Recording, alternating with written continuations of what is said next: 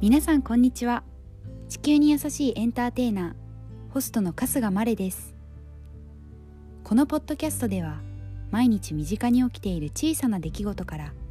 社会や世界といった大きな枠組みの中で起きている出来事までさまざまなトピックについて知って考えて言葉にします。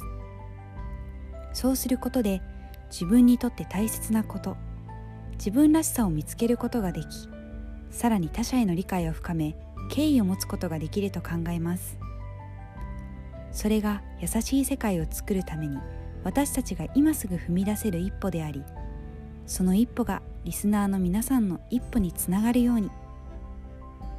聞きながら一緒に考えありのままのあなたとみんなを愛してみませんか？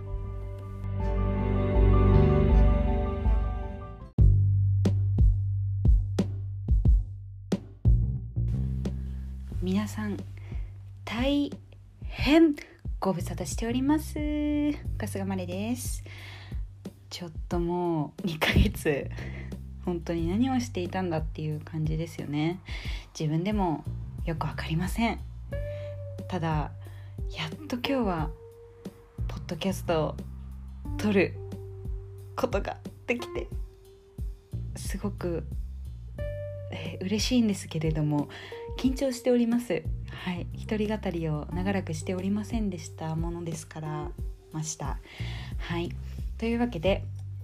まああの久々なのでそんなダラダラね話してもっていう感じですよね。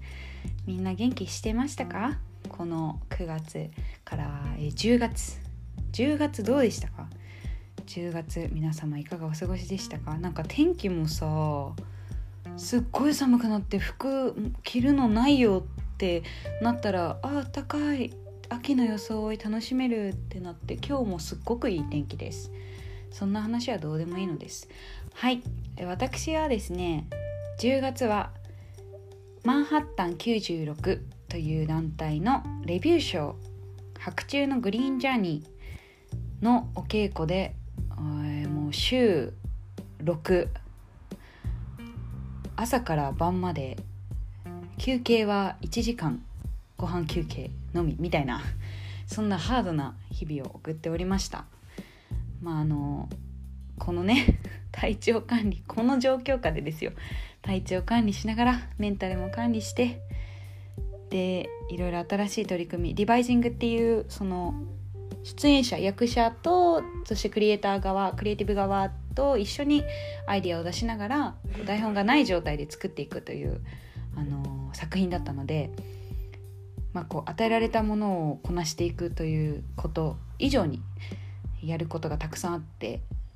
まあ、自分の表現者としての力をこう試せる場所でもあったとあったのですがあの結構大変だったなって 素直に思います。で本番は無事に10月末に終わってえっと浅草ね浅草急劇っていう比較的新しい劇場であの小劇場なんですけど急劇立たせてもらって私2年前ぐらいまで浅草であのガイドツアーガイドの英語でツアーガイドをする仕事をしてたのですっごい思い出の土地なんですよ。そうそこですっごい大切な友達もたくさんできたしなんか大学を卒業した後だったんですけどその浅草が私にとってのなんか青春の場所みたいな感じなの。そうバイトが終わって早めに5時ぐらいに終わるからみんなでコンビニとかでお酒買ったりしてコロナの全然前ね。隅田川沿いでみんなでその飲んだりしてとかタピオカ飲んだりアイス食べたりして隅田川で語らうっていうお決まりのがあって。でその場所で舞台に立てるのはこう毎日ねそこを通ってさあ懐かしいあこのお店懐かしいあここもうなくなっちゃったんだとかやっぱコロナで結構ねお店とかも入れ替わり立ち替わりだったみたいなのでそんな風情を味わいながら舞台に立った、まあ、1週間弱ですね。すごく楽しかったなってなんか結局ね本番が好きなんだなって思った。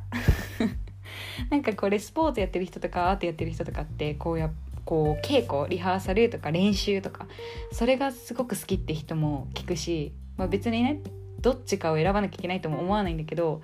今回に関してはやっぱ舞台に立ってお客さんがいて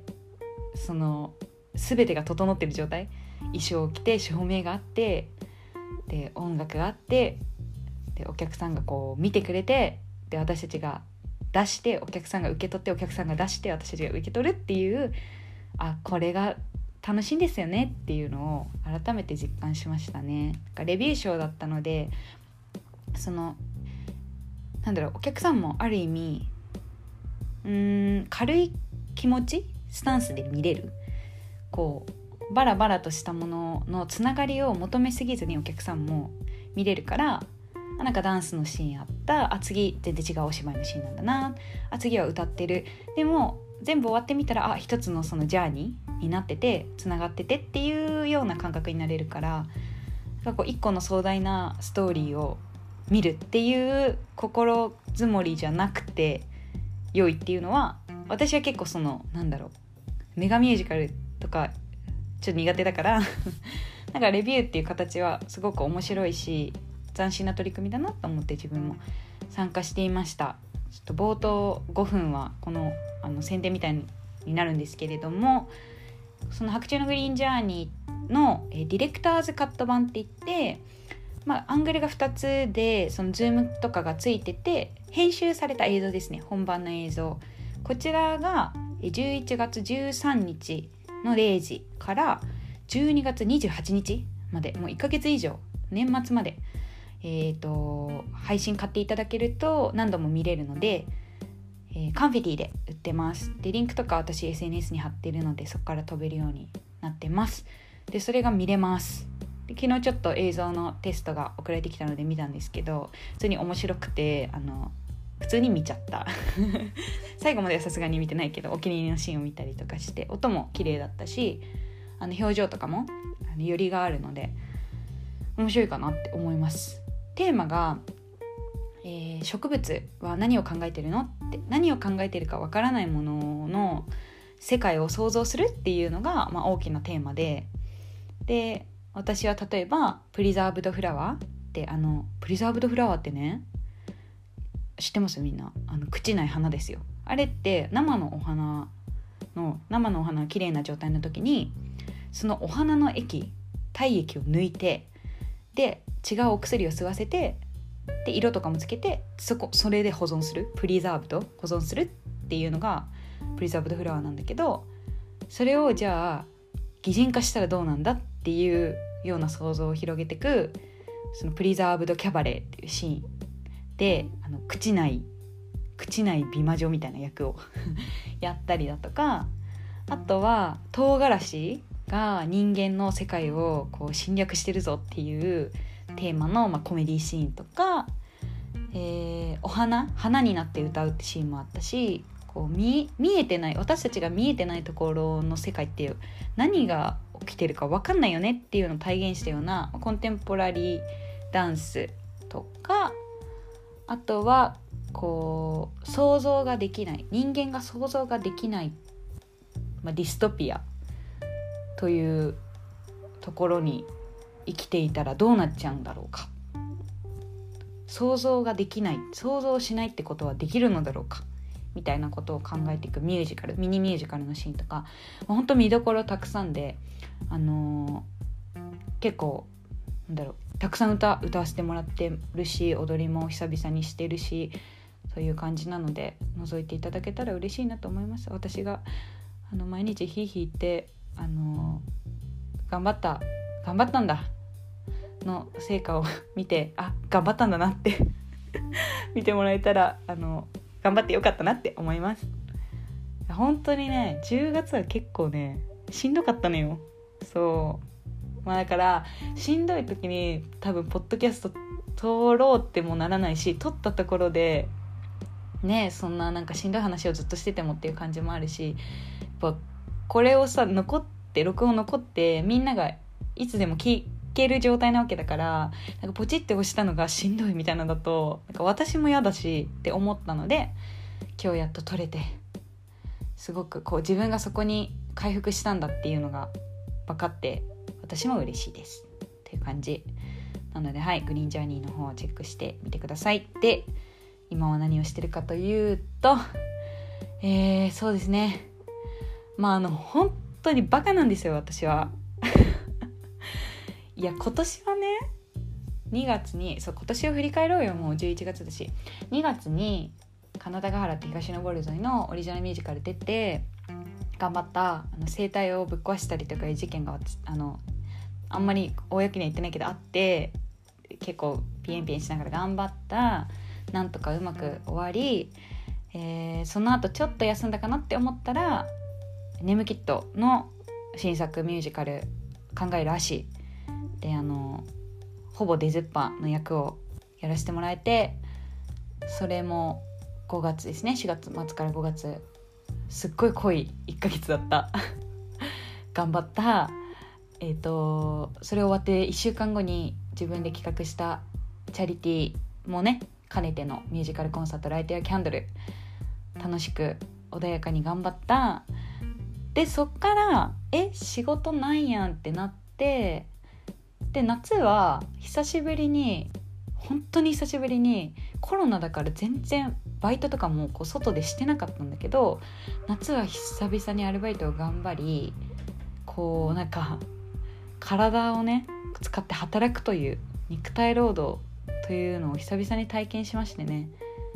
でやっぱりねそれにやっぱりしか言ってないね。それにこう対価が支払われるという感覚を久しく味わってなかったものですからうん働くってこういうことだよねみたいなどっかで割り切りがついたなという部分もあったりした正直。こう前西岡舞さんゲストで俳優って仕事仕事俳優って言えるみたいな話をした時に私は言いたいしなんかそのいくら稼げてるから仕事とかいうことじゃないんだよねっていう話お舞さんともしてたけどやっぱりあまりにもその俳優として労働していることに対する対価が足りてない状況が多すぎてでなんかそれは自分の実力不足なのか自分がそのそれに値しない存在なのかって思ったりもした瞬間はあったんだが一瞬だけねあったんだがやっぱり周りの人とかと話してたりもうこういうミュージカル以外の仕事をしてる人とかともぶっちゃけそういう話どう思うみたいな。お金のこととか、まあ、その労働時間のこととか規約のこととか話すとやっぱおかしいなって思うことが多すぎてで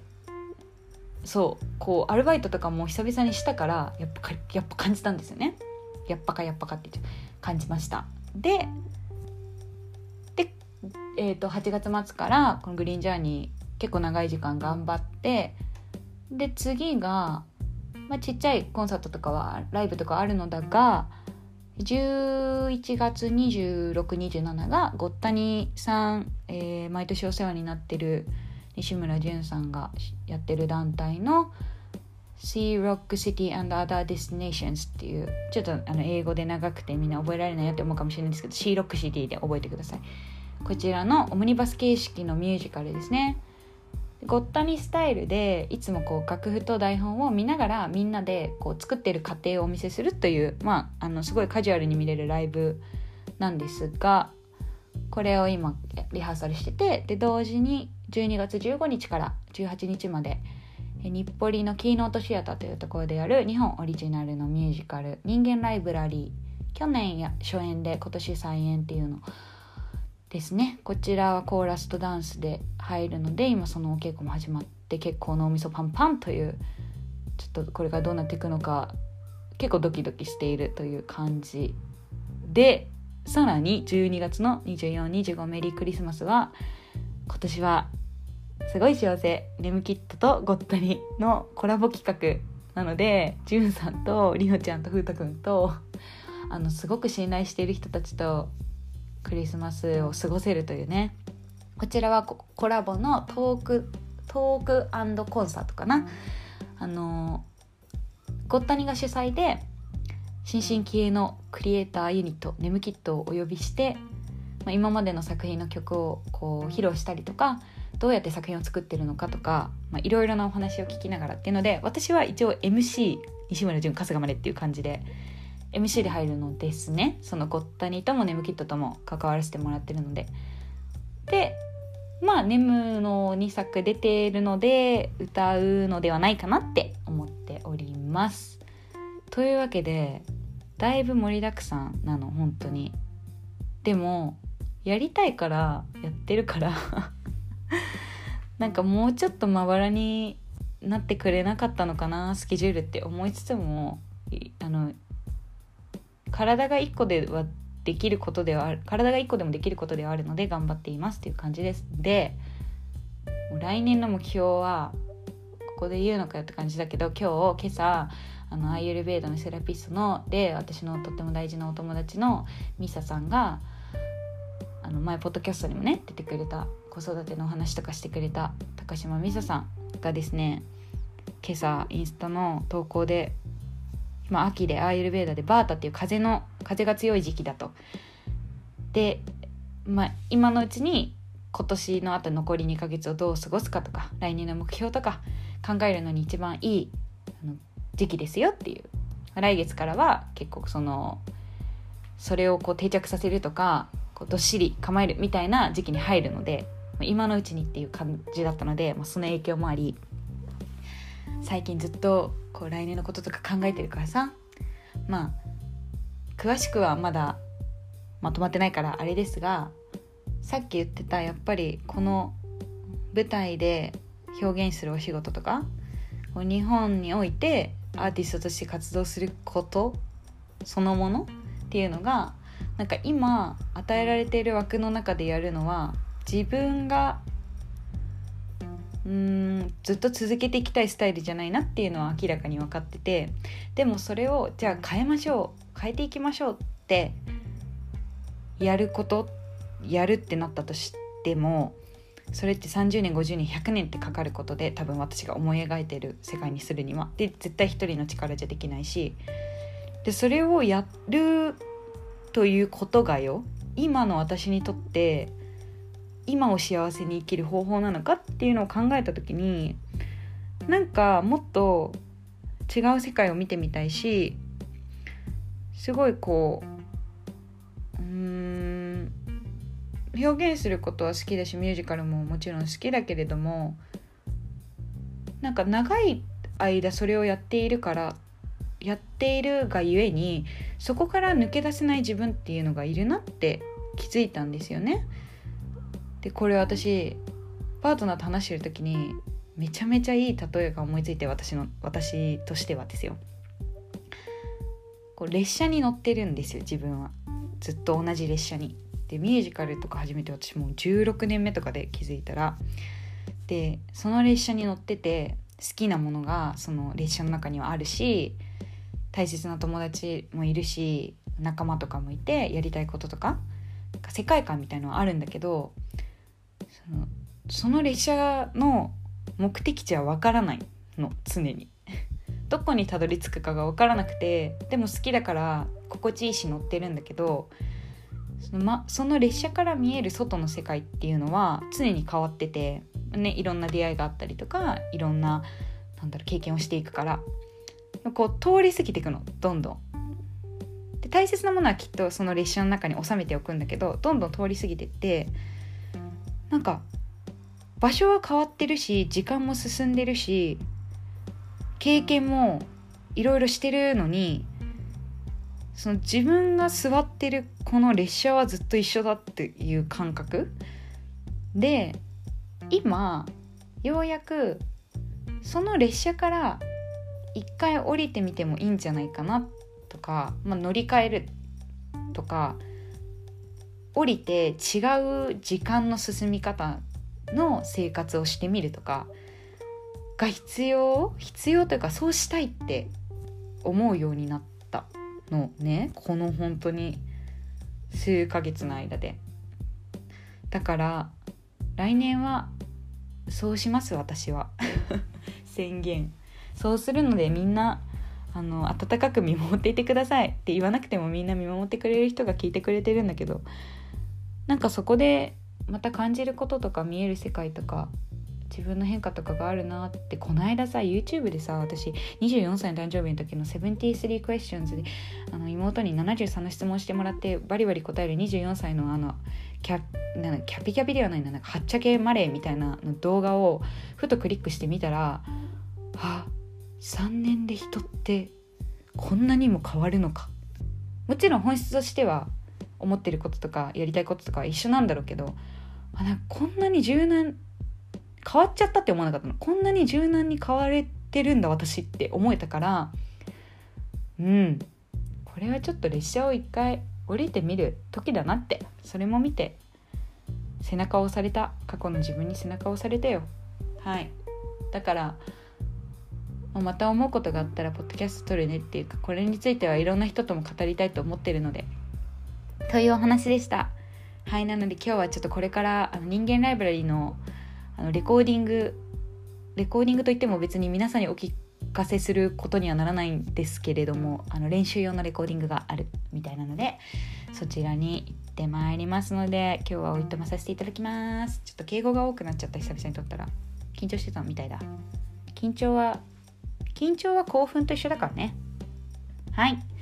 というわけで皆様暖かくしてお過ごしください。またすぐお会いしましょう。あの舞台も舞台にいる私も見に来てね。はい。ありがとうございます。バイバーイ